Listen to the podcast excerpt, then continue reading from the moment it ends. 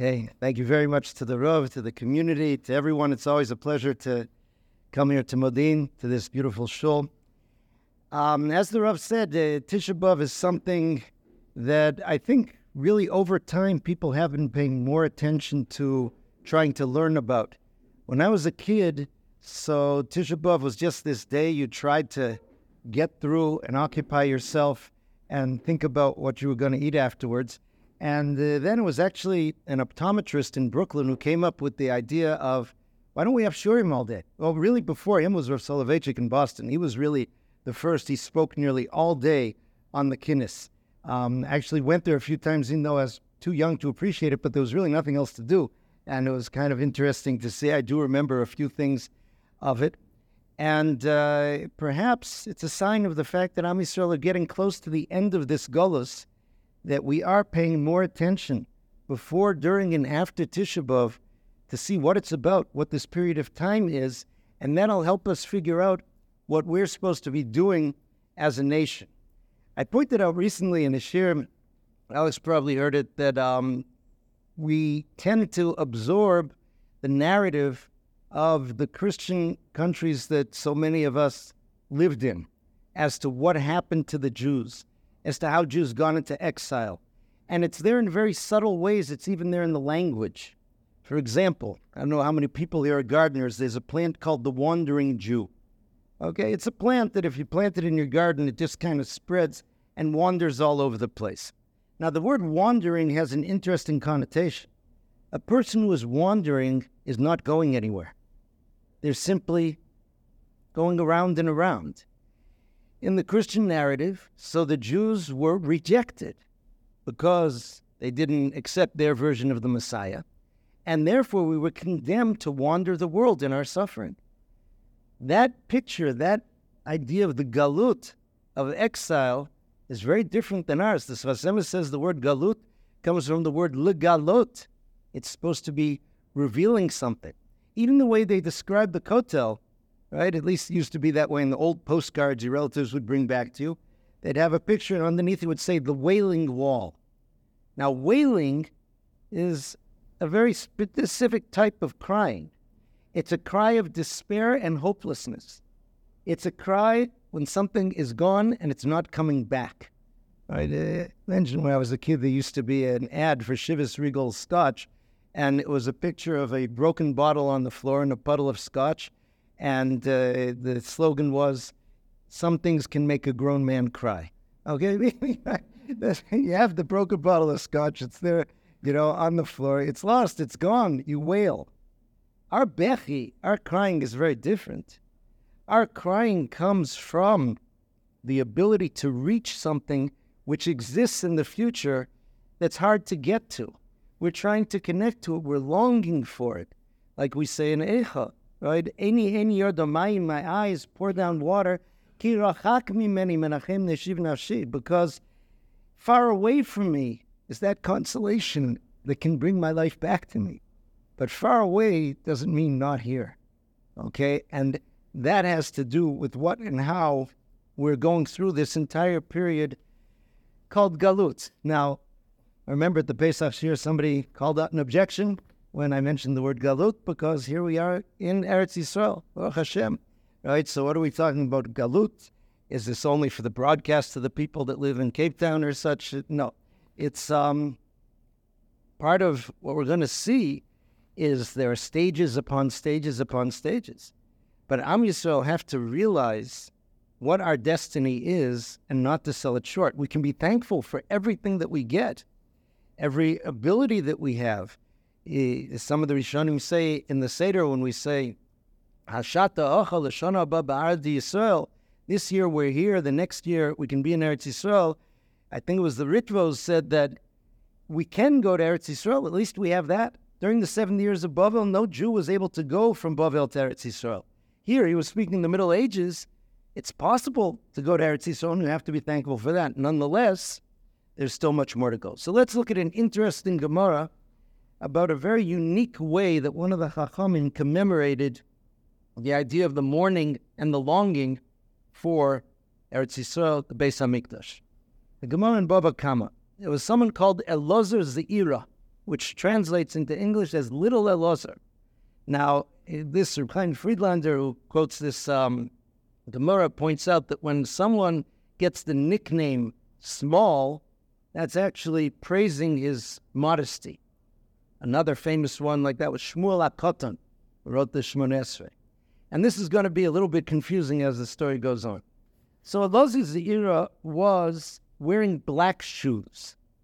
Okay, now the black shoes, the Mepharshim talked about was were the shoes black, were the laces black. It was something that was not what everybody else wore. It was something that stood out in its blackness. He was in the marketplace in the big city of Nehardea in Bavel, in Babylon. Ashkechu Deveresh Galusa. Now it's fascinating in Bavel, in Babylonia, so the Jews had a somewhat independent government of their own. The Reish Galusa, the head of the exile, or in fancy English they call him the exilarch, had a certain amount of power over the Jewish community, and he had kind of a local police force from within the Jewish community. So they were called the Beresh Galusa, the people of the Reish Galusa's house, and they pulled over Elazar Ze'ira, and they said to him, Maishna Hani Masani, what, what's with those weird shoes? So Elazar Ze'ira answered them. He said, Amrlu come Ma'avilna Yushalayim. I'm mourning the destruction of Yushalayim. That's why I'm wearing these shoes. And then they asked him, they said, Amrule, at chashivas Yerushalayim?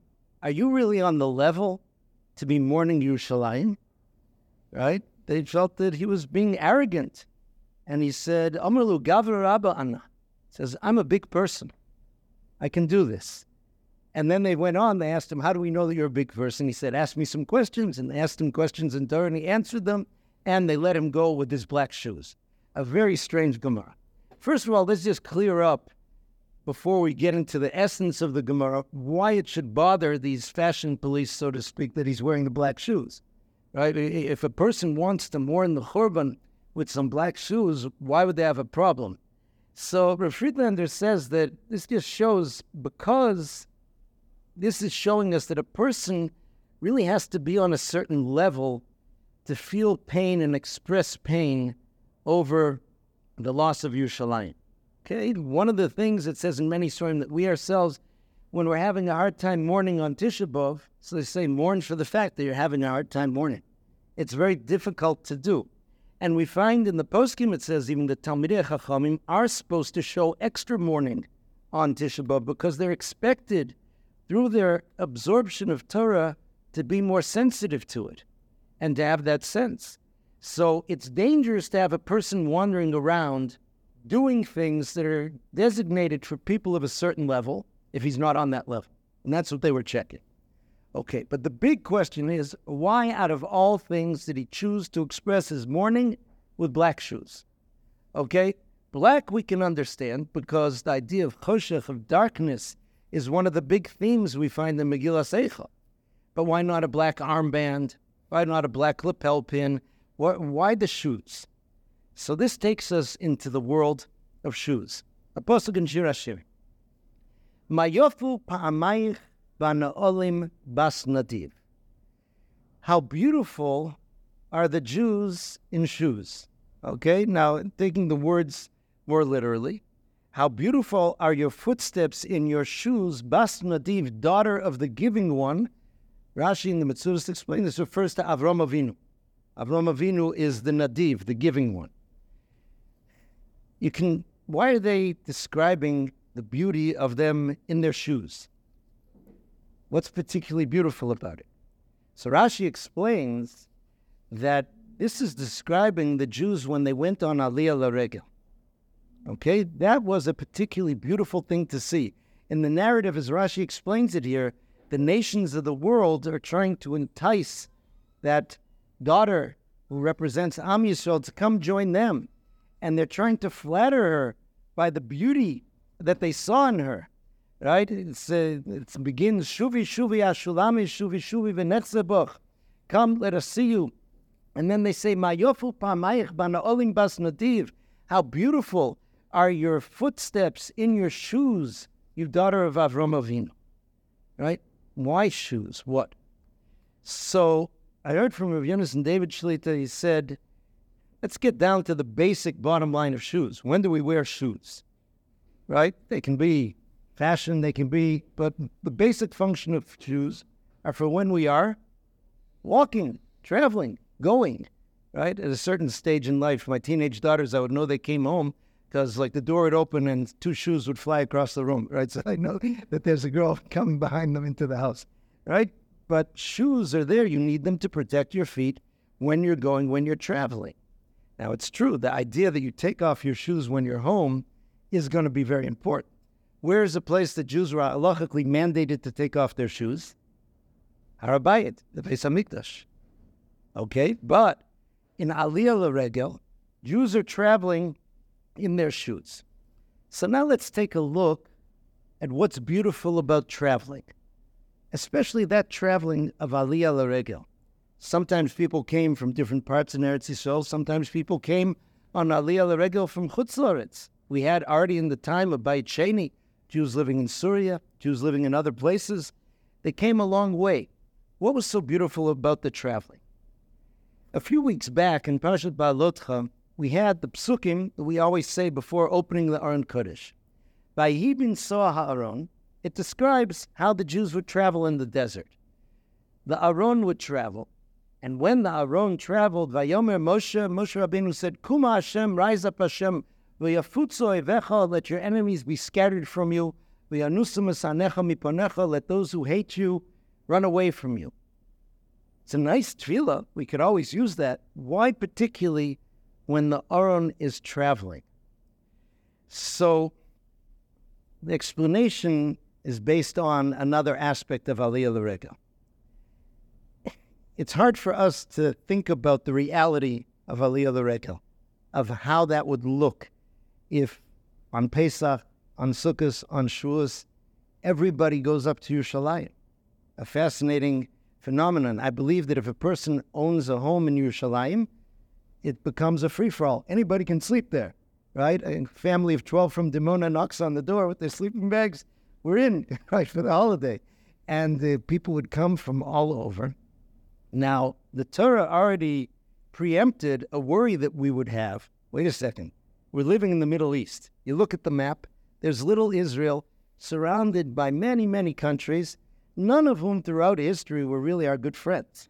So if everybody packs out to Yerushalayim, what's happening at our borders, right? What, what's going to stop them from taking our land? So the Torah gives a promise. It said, Lo yachmod ish Nobody will, the word lachmod, they always translate as covet.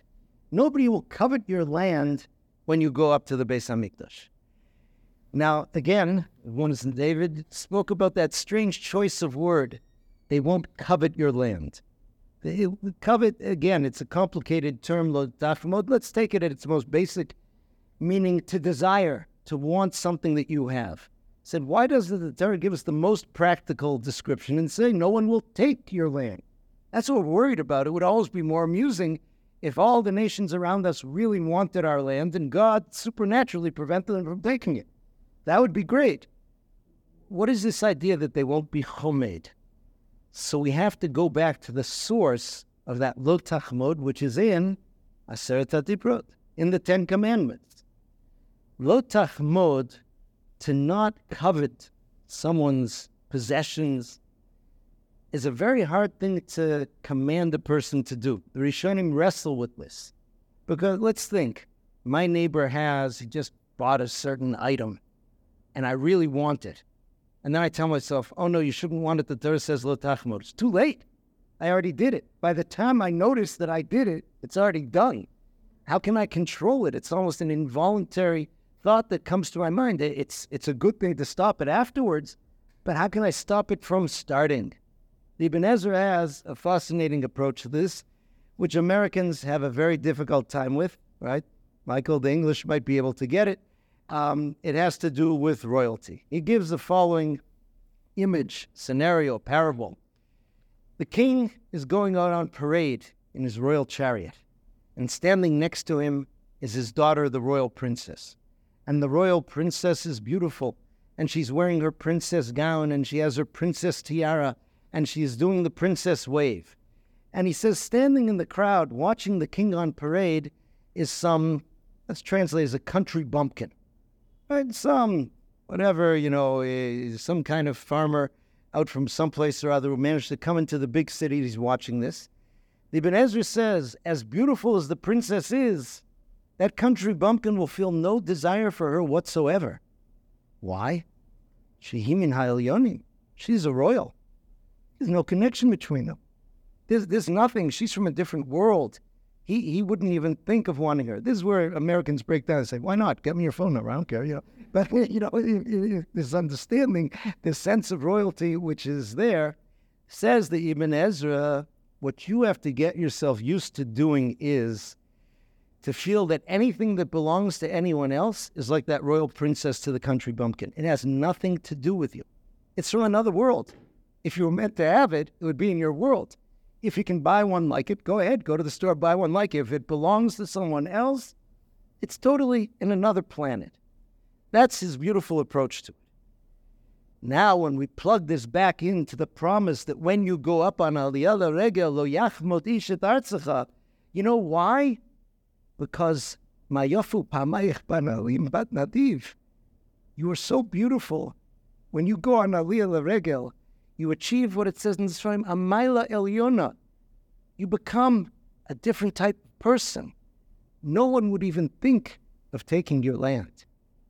That is the beauty of the Jews traveling on Aliyah L'Regel in their shoes. Mayafu pa'mayich bana'alim bat nadiv.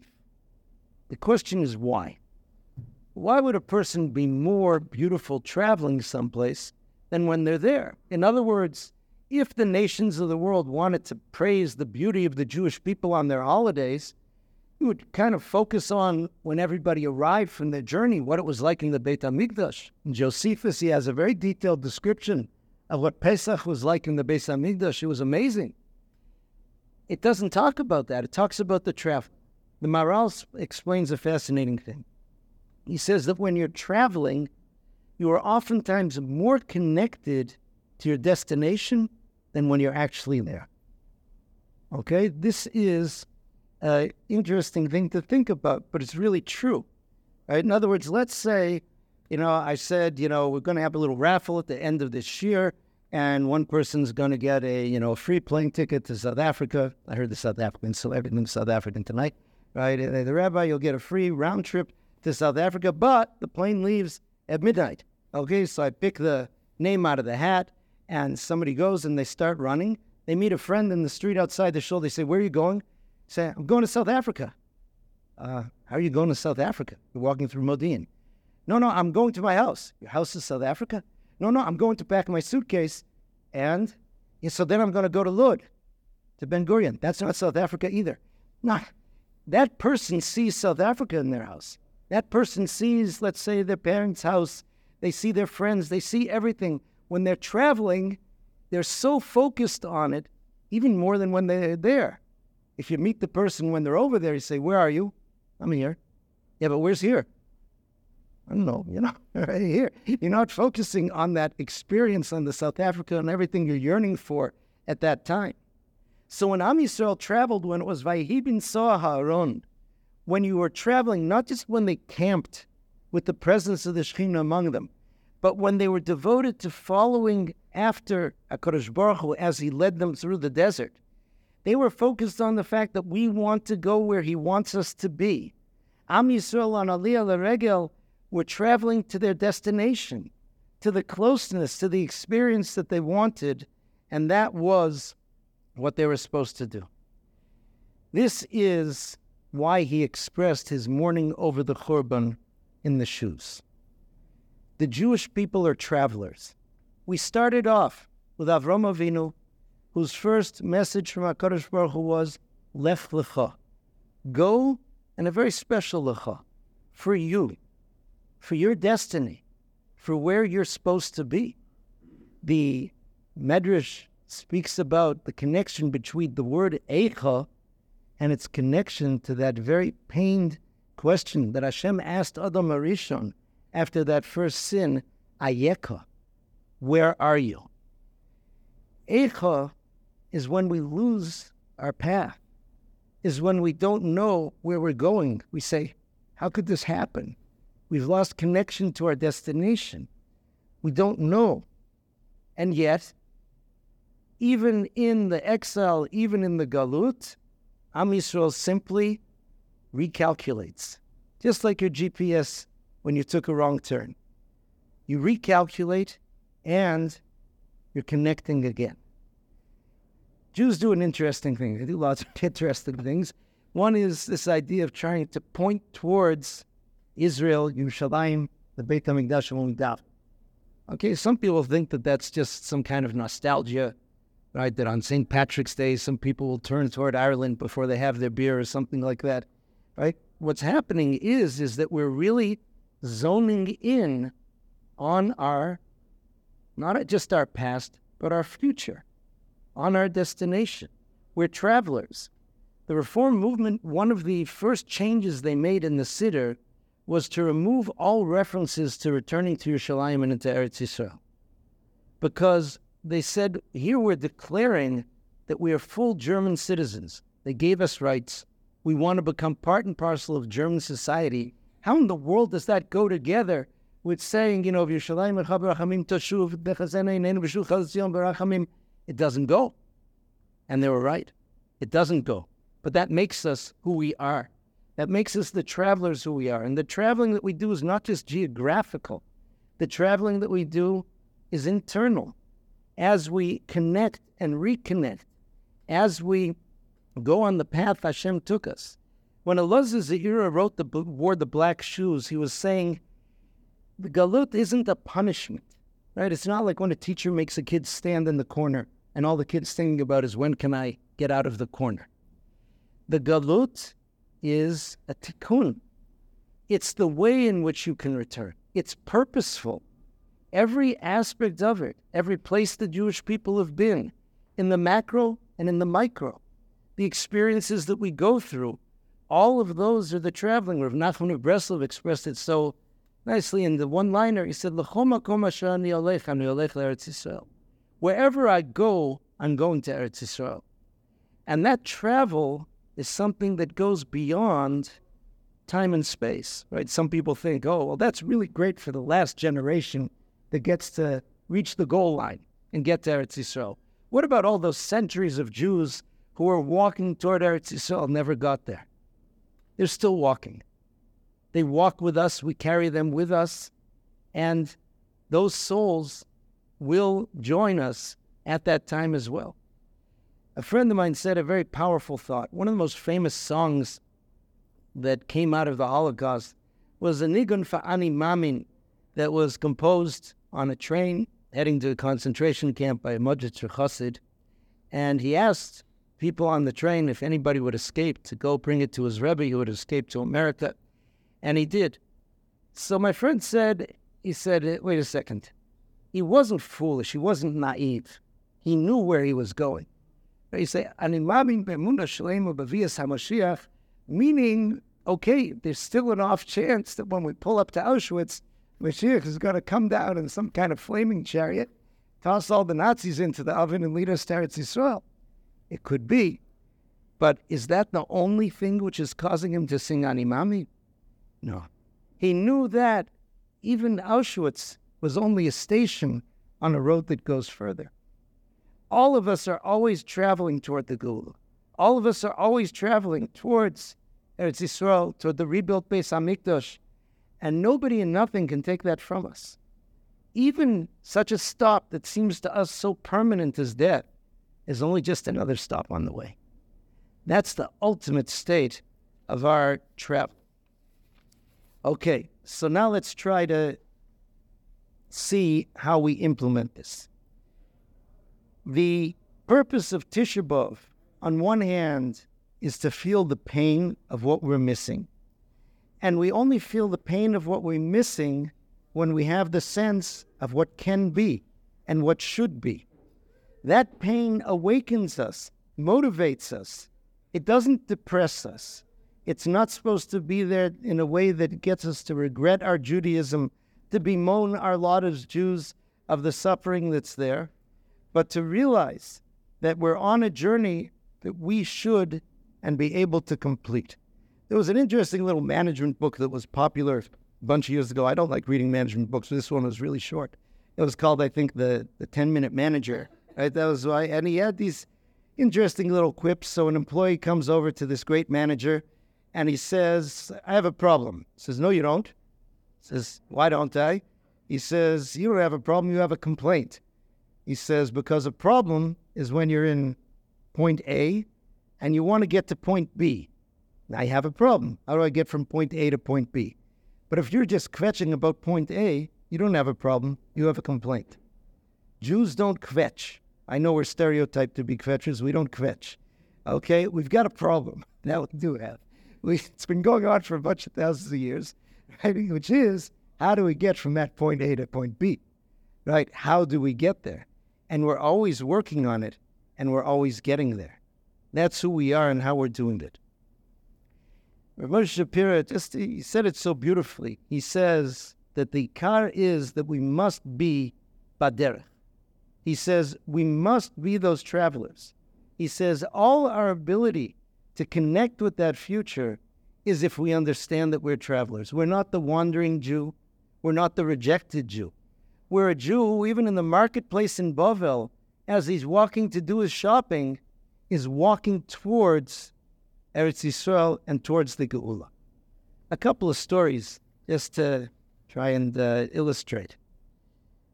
The Bobber Rebbe, whose yahrzeit was just a few days ago, of Shlomo Halberstam, so he and his father, Ben Zion Halberstam, both had to try to evade the Nazis and did a lot of work helping Jewish children, especially, escape from one country to another.